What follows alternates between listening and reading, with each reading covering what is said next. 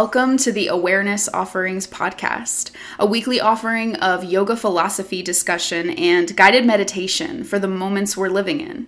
I'm your host, Laura Tara Devi Joplin. I'm a yoga and meditation teacher, spiritual social media strategist, and integrative counselor, working to integrate the principles of the spiritual path into every aspect of my work and my life.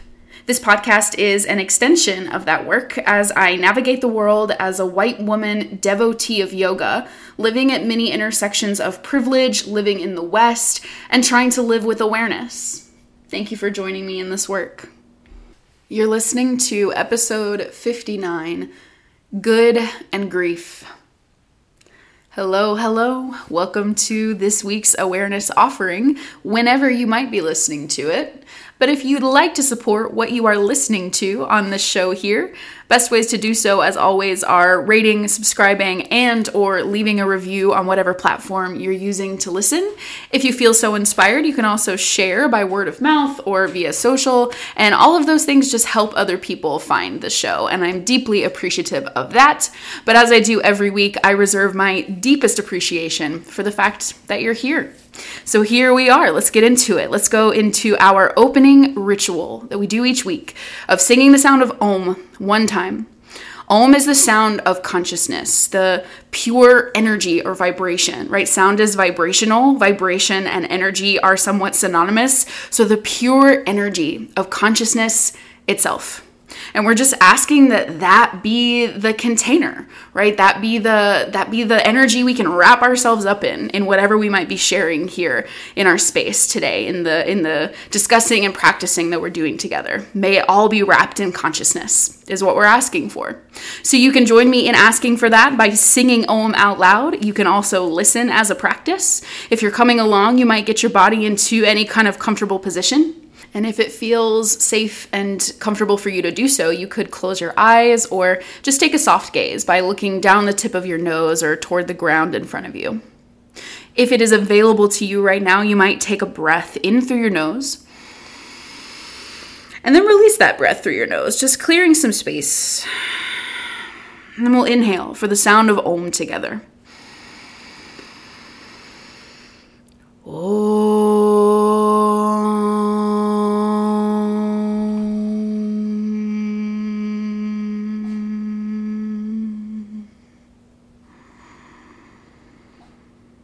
Thank you for joining me in that practice.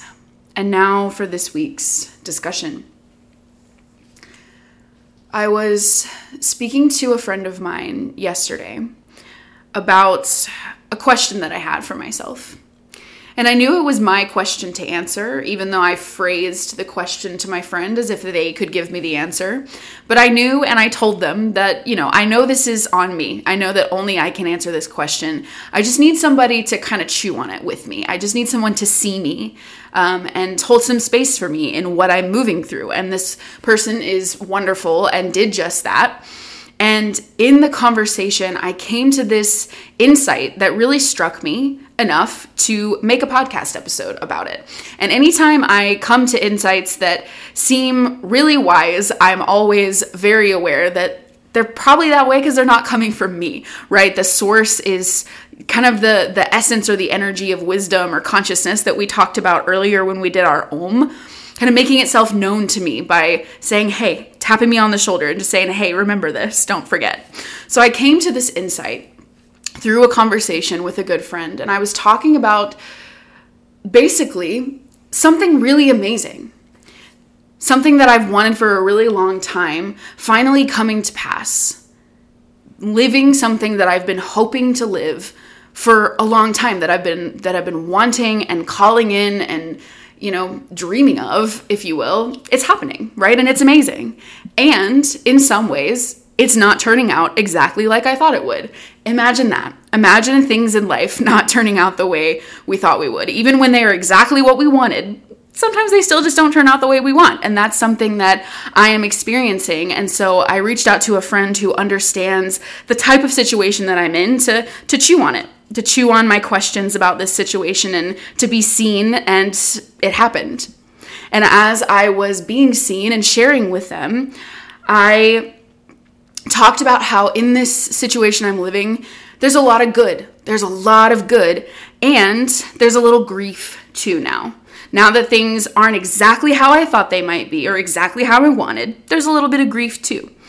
And as I was processing that out loud, I said, or I should say, I asked the question, a rhetorical question, I think, where in life is there not good and grief together?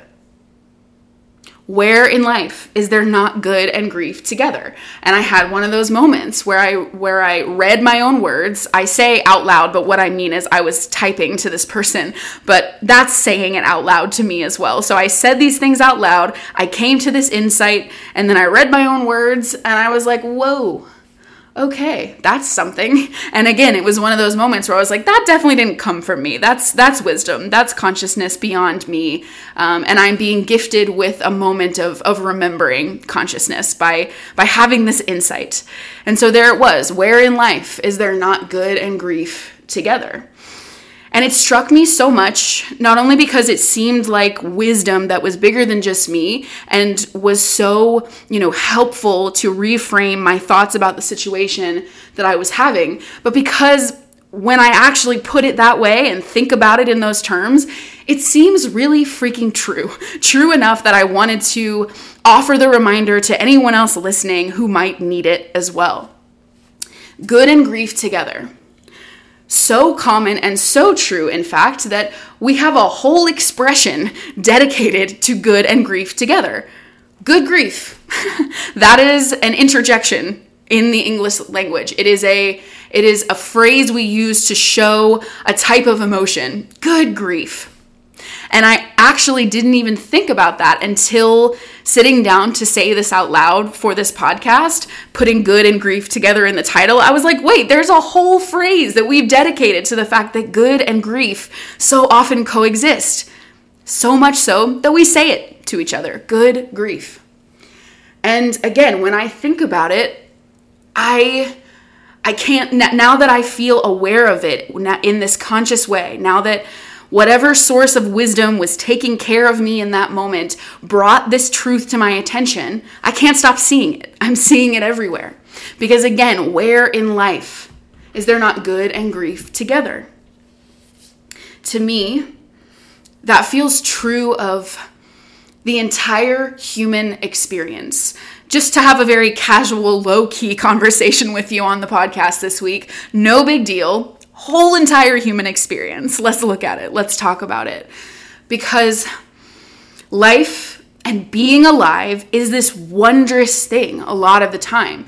The fact that some stars exploded and sent a bunch of matter out in all directions, and over thousands and millions and billions of years, that matter transformed into other types of matter, which eventually transformed into, you know, a whole ass planet that was close enough to a star that other matter could start to form on this planet and you know cellular cellular life could take shape. And th- that cellular life eventually became you know plants and animals and humans. And the fact that we're alive here noticing that that's our reality and that's how we got here if we even know how we got here that's pretty fucking incredible, right? It's pretty wondrous and pretty gorgeous to just be alive and to have an experience of being alive and to just experience things on a day to day basis, knowing that in some ways it's just a fluke that the stars exploded in the right way and that matter developed in the in the certain direction that it did and that the stars and planets positioned themselves to the degree that they did that we could be here right now. It's pretty amazing to move through a day experiencing consciousness and and touch and taste and sound and sight and love and things knowing that that's true so being alive is pretty fucking amazing. And at the same time, it's heartbreaking because it's finite. There's always a tinge of grief, a, a, flavor of grief underneath every single moment. No matter how wondrous or terrible or neutral, that grief is always there because it's always going to come to an end. One, just experiences are finite as we live them in life. Things are always going to change. So most things come to an end in one way or the other. But then the whole shebang also comes to an end at some point and we, we leave, right? We go out. And so there's always going to be some sense of grieving along with our wondrous experiences of feeling life expressed through us in every moment because we're eventually going to be gone. So, good and grief in the whole human experience together. And that also feels true of the world, the world that we're in, especially right now, although I can imagine that it's probably been like this before. Um, and maybe always will be like this to some degree, although, uh, you know, we, I think, are living in a particularly intense and wildly heightened time of grief and chaos. But in the world. It's like we walk outside and we see the leaves changing. I'm recording this in fall of 2022. And so right now the seasons are changing and that can be pretty beautiful, right? There are colors everywhere and the air changes and things just feel like they have a certain type of potential when nature moves in that way. So we walk outside and we see beauty and we have the chance to take it in and experience it and maybe even know ourselves as a part of it. And at the same time, there is immense tragedy and injustice and horror in the world, not only in a general sense, but right now. like, there continues to be an unjust war in Ukraine. Freedom fighters, especially women, and girls fighting for human rights in Iran are being held prisoner and killed. Just to name a couple, among many, many other things. There's, you know, I could never go through the exhaustive list in just one podcast, but you know, right if you're if you're listening to a podcast called awareness offerings i'm going to make an assumption even though i try not to do that on as a general rule but i'm going to make an assumption that you have awareness enough to know that there's a lot of really difficult shit happening in the world right now and probably in your individual life right now. I know that's true for me. So the good and the grief just in living in the world are are always side by side. Always. There we have our our beautiful experiences, and yet it's almost as if we can't quite allow ourselves to take that in without knowing that there's also grief associated. And I think that that can be true on the macro level as well, the, the individual day to day basis level, as I am currently experiencing in this situation where I'm getting something I've wanted for a long time and there's some stuff that's not going exactly how I would have wanted it to, and there is some sadness there. And I think that can happen to so many of us where, you know, something beautiful happens and it might be directly associated with something else ending. Or the two might not even be completely related. It might just be that something amazing happens and there's also something hard happening right alongside it. But I can think now that I have this this principle of good and grief together in my awareness, I can think of so many times just in my individual life that they've been beside each other enough to say with a relative amount of confidence that I think that they always are.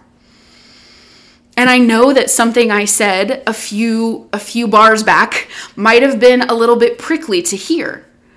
The fact that when we have these beautiful experiences that we almost can't fully let ourselves take that in and feel and experience that without acknowledging that there is grief inherently associated with it, whether it's because life is finite or it's because the world is really harsh and, and difficult.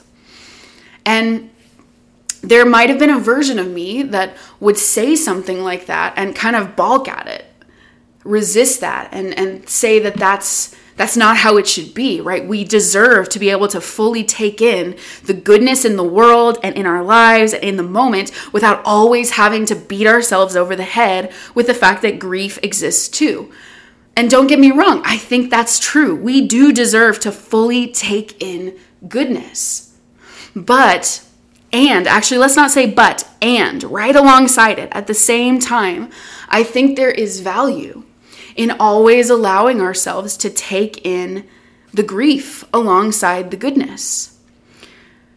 Because we live in such a world where it's like the grief is going to be there, whether we acknowledge it consciously or not.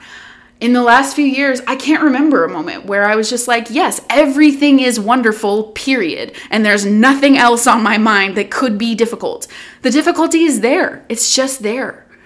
And so, if we don't shame ourselves for not being fully ecstatic in moments of beauty, because grief also exists, we actually are going to create less grief for ourselves in the long term by allowing the fullness of our experience to exist as it does, the goodness and the grief alongside one another.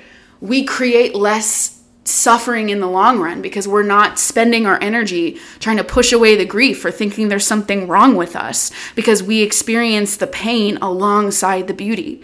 I believe they are inherently intertwined and maybe even you know meant to be that way. And that is not at all to say, I think we have to experience suffering in order to experience beauty. That the only quote unquote real types of, of experiences are ones that come with pain. I think that's bullshit. No, it's not what I'm saying at all. But we're gonna experience suffering regardless. We don't have to choose it or, you know, we don't deserve it and it's not required in order to experience beauty, but the nature of our lives is that suffering is going to come to us in one way or the other. So, if we can hold space for it alongside the fact that it is inherently intertwined with goodness, I think we can give ourselves more space. I think we can have a more spacious heart that has the tools and capacity to hold all the sides and parts of this experience without shaming ourselves for any of them without getting hyper attached to one or the other, to the pain or to the beauty, so that we can kind of be at the center. We, as in the, the true depth of who we are, can be at the center of it all and watch it. Watch life when it's beautiful. Watch life when it's horrible. Watch life when it's both together. And still just kind of be be awake and aware and ourselves and there might be a sense of of steadiness and okayness in that. Even if it doesn't feel okay in the moment of if we're in a moment of real grief there might be a deeper sense of okayness where it's like i'm watching this. I hold space for this without shame. Because where in life are there not or is there not you know good and grief together so, as I find myself doing a lot over the last few years, I'm just sitting with the wholeness of the human experience of how good and grief, good grief, just coexist so much. And that's my that's my background on on where I'm sitting, where, how I got here and what I think about it. And now I'm going to shift into practice. Last week we didn't have formal meditation. In the week prior, we did a little more mantra. But this week I'm going to leave a lot more intentional space to take this idea. Because, like I alluded to earlier, it's not a small thing to talk about the fullness of the human experience, to take this into practice so that we don't have to wear our minds out trying to wrap them around this this huge concept. And instead we just feel. We feel that embodiment of holding as much space as possible for the wholeness of our experience as we can because i think that can only only benefit us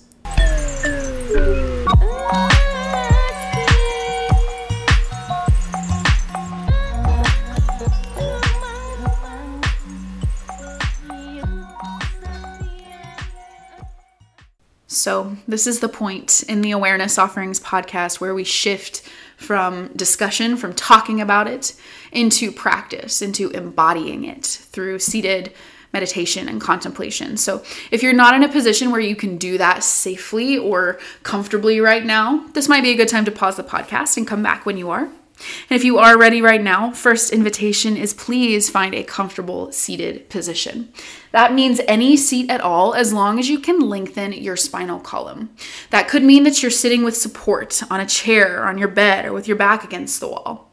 I would absolutely recommend support under your tailbone. So if you're not, you know, on a chair or your bed and you're on the floor, maybe grab a pillow or your meditation cushion or a folded blanket or towel. It could mean you have your legs crossed in the kind of classical position we associate with meditation. Doesn't mean that's required. That could mean that your knees are bent and your feet are on the floor. or you're sitting on your heels, or you've got your legs outstretched. You might have support like pillows or blocks underneath your knees. And really, any kind of support you need is welcome. Because, like I said, the only thing you really, really need physically in terms of a meditation posture is a long, spacious spine. And that might look different for each of us. You just want to feel like it's spacious because your spine is the main highway along which all of your energy moves. So there's space for a little more openness, a little more freedom of energy and internal connection when we have that space. So, as you find that for yourself here and you settle into your seat, you might choose to close your eyes as a gesture of settling in. You never have to close your eyes though. You could also just take a soft gaze to settle in. Maybe you look down the tip of your nose or gaze softly toward the floor in front of you. Just dialing down the external stimuli so you have a little more energy to put toward your internal world, to connecting with what's going on with you in the moment as we move toward a space of meditation.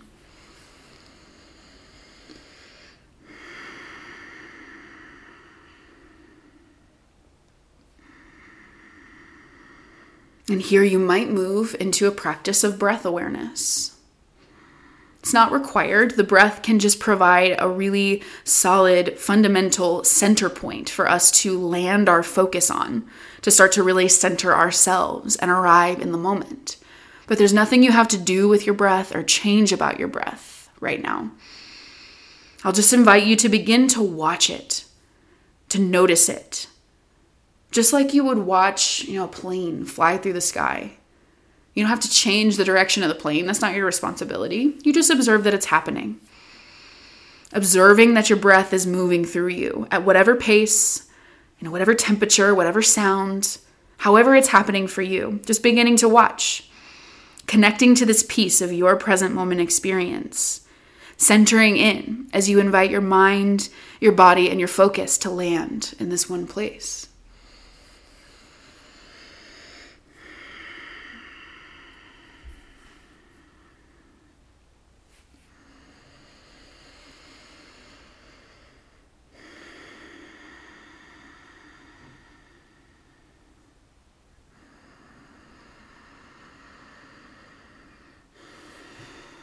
And one way we can start to really have some some witnessing.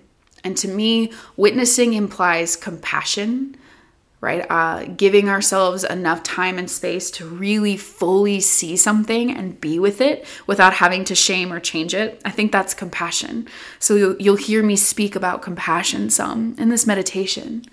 And I think one way we can really start to work on our compassionate witnessing of the wholeness of our experience, the grief and the goodness, like we're working on today, is to start with the mind. Because the mind can teach us a whole, whole lot about the wholeness of our human experience. Because it is, if you're familiar with, with a Bo Burnham lyric, everything all of the time is happening in the mind every part of our experience and some parts we didn't even ask for going on in the mind as it is constantly trying to make meaning and trying to figure out and, and do and analyze. That's what it's made for, and it can help us so much. But it's not necessarily needed when we're just trying to witness and to be and to feel the wholeness of the moment. So we don't have to shame the mind, right? This is where we get to practice not shaming our wholeness. But if we can watch it as it goes, that's a great way to, to practice, to build the muscle and the skill of just watching life unfold in its wholeness with compassion, with witnessing. So, if as you center and settle in for your meditative practice, you start to notice that your mind is going to go and go, maybe you just witness it. You start to practice allowing it to be what it is.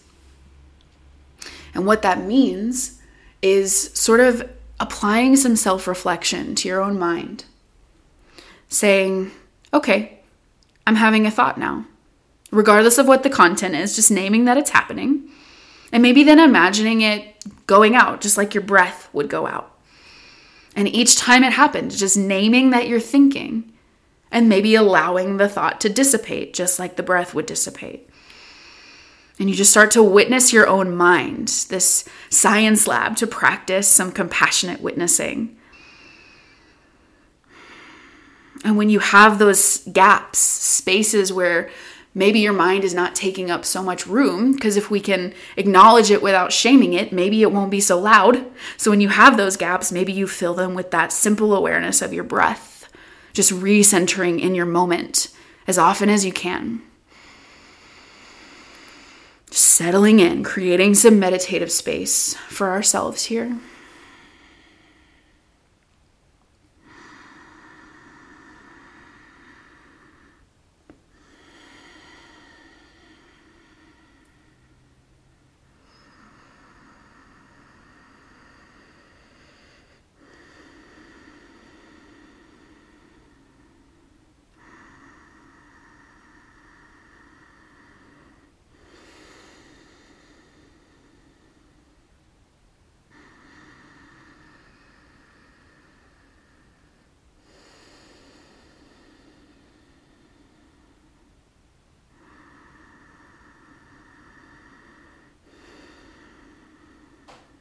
You might apply that witnessing to whatever might be going on with you as you consciously give yourself the time and space to be still in your body, to be a little more quiet and inward facing, to be with yourself and witness yourself.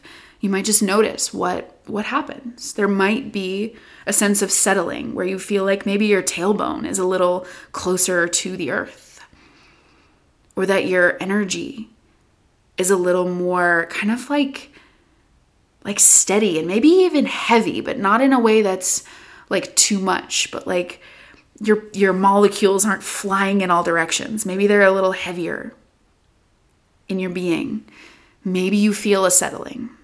And maybe you don't, and that can be something to compassionately witness as well.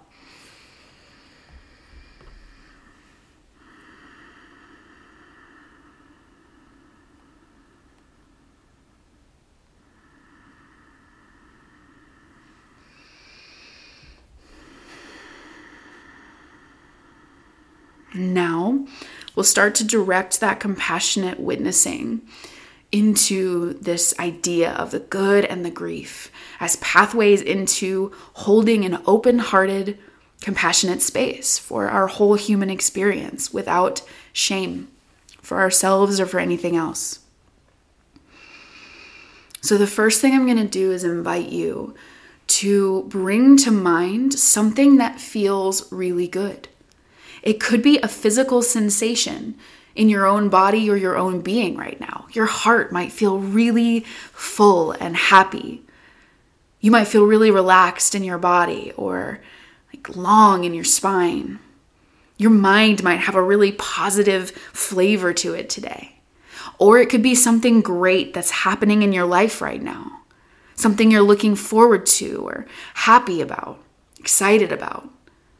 It could just be the fact that you have a really cute pet or you're going to have a great dinner tonight. You know what it is and let your instinct guide you. The first thing that comes up can be something that you can trust is is real to you. My spiritual teacher, the master teacher of my yoga lineage, Ma Jaya, would sometimes say first thought, best thought. I don't think that means that every time we have our first thought, it's always the best, because sometimes our mind can be full of shit. But when we're meditating and we're calling in certain kinds of energy, our intuition often knows. So bring to mind something that feels good and then direct your energy there. And what I mean is, imagine breathing into that good thing, whatever it is, just like you might breathe air into your lungs or into your heart space. Imagine actually breathing life, sending your breath toward that good thing, breathing life into it directing your energy and your awareness to that sense of goodness and allowing yourself to be with it, even if there are other things present in your experience right now, alongside the goodness. Moving toward it. You might even use your creative imagination, some visualization, if and only if that resonates for you. Imagining energy actually tangibly moving toward that good thing that you're working with and know that it's happening. It's actually moving. It could be like imagining light particles or wind or a color moving in the direction and surrounding that good thing that you're directing your energy toward. And just give yourself some time and space to witness and to breathe life and energy into the goodness that you are experiencing right now.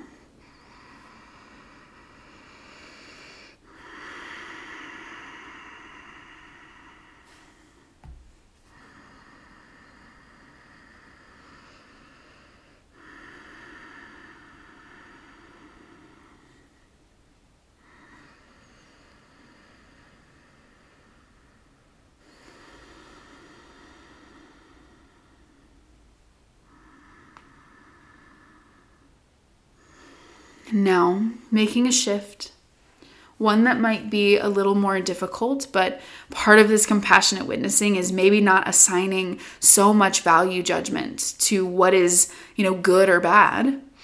But I will invite you to bring some awareness, bring to your mind something that is more difficult, more challenging, something that is a source of grief or sadness in your life right now. It could be physical sensation in your body again. Maybe there's pain in your body or in your heart. Maybe your mind is really pissing you off today.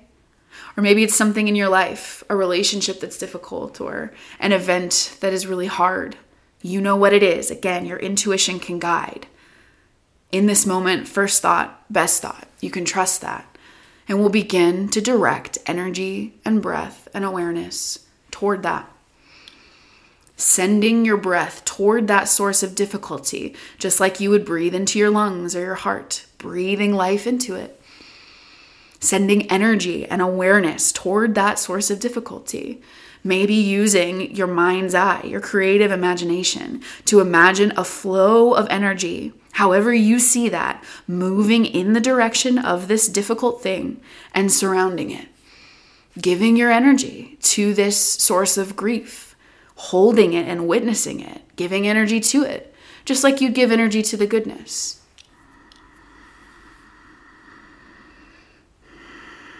And I don't think that by giving our energy to this source of difficulty, as we're doing now, we are breathing life into it in the sense that we are making it bigger. We're focusing more on it, which means our life is going to get more difficult. I don't think that's what this is.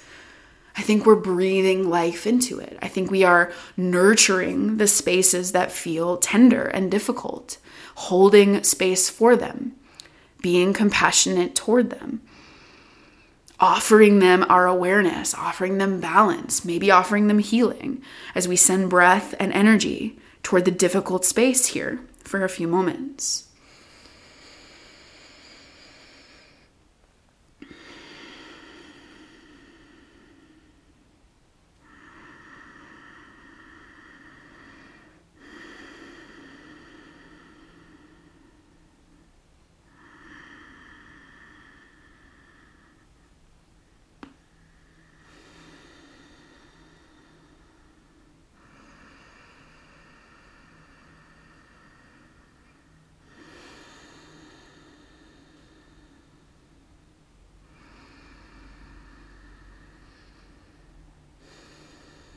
And now, another shift. I invite you to bring awareness to your own heart, to the space at the center of your chest, just a few inches over from your physical heart, your spiritual heart, your energy center of love, gratitude, and compassion, of giving and receiving. Now, same thing we just did with the good and the grief, we will now do for the heart breathing into it, imagining your inhales moving in through the center of your chest toward your spine and the space between your shoulder blades, then moving out from your shoulder blades through the center of your chest, breathing in and out at your heart space, breathing life into your own heart. Sending energy and awareness to your heart, maybe using creative imagination to do that to see and feel the energy moving into your heart if that works for you.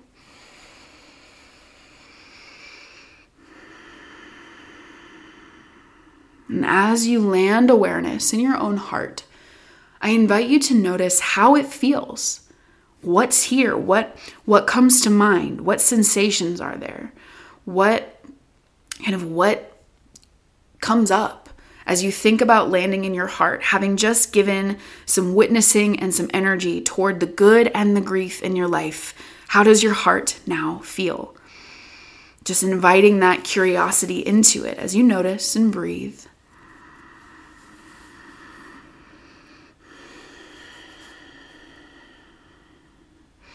And what I will offer now is that the heart is a center point. In yoga philosophy, it's the center. And physically, right? It's the center of the chest, right in the middle of right and left center. But in yoga philosophy, in the energetics of yoga and the chakra system, it is also the center point. There are seven major chakras or energy centers positioned along the spine. The heart is the fourth, right in the middle.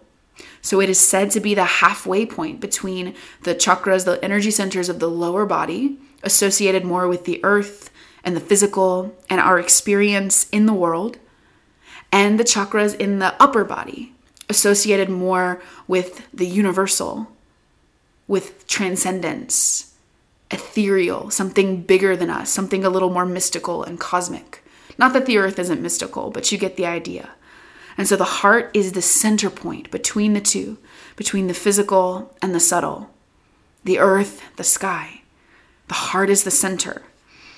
So, with that in mind, as you land in your heart as this center point, maybe you feel it as this hub where you can come to witness the wholeness of all things right from the center, right from a place of, of balance and wholeness, knowing that there's good and there's grief and you can witness and breathe and give energy to it all. Coming to your heart as this open and centered space where you have the strength and the stillness and the love and the capacity to witness and to be in it and to hold it all. Just holding yourself in your heart as that center point for a few more breaths.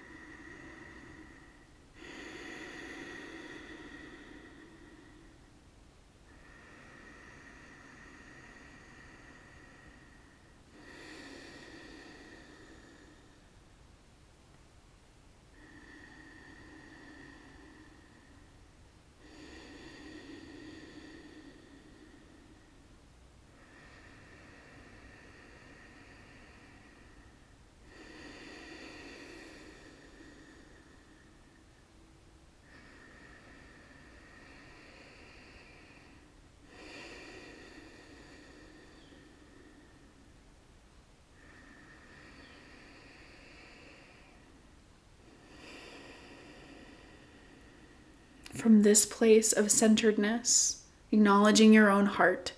I invite you to take one more full breath in as if it could move right in through the center of your chest and nourish your own heart. And exhale as a sense of release and recalibration. As you feel ready, you can begin to blink your eyes open, moving more into your external space. But I'll invite you to know that that internal awareness and that centeredness at the heart does not have to leave you just because you move a little more from internal back to external. That's part of our wholeness as well, is knowing that we can live with awareness of our internal richness and capacity to hold deep space while in the external world. So I offer this you know this last few moments of this podcast as a deep honoring of your willingness to go in the direction of the goodness and the grief, to center yourself at the heart and offer compassionate witnessing to it all. I think it matters so much to be able to hold the fullness of our experience with compassion because I believe that gives us the tools to hold others in compassion and that puts more compassion in our world. Thank you.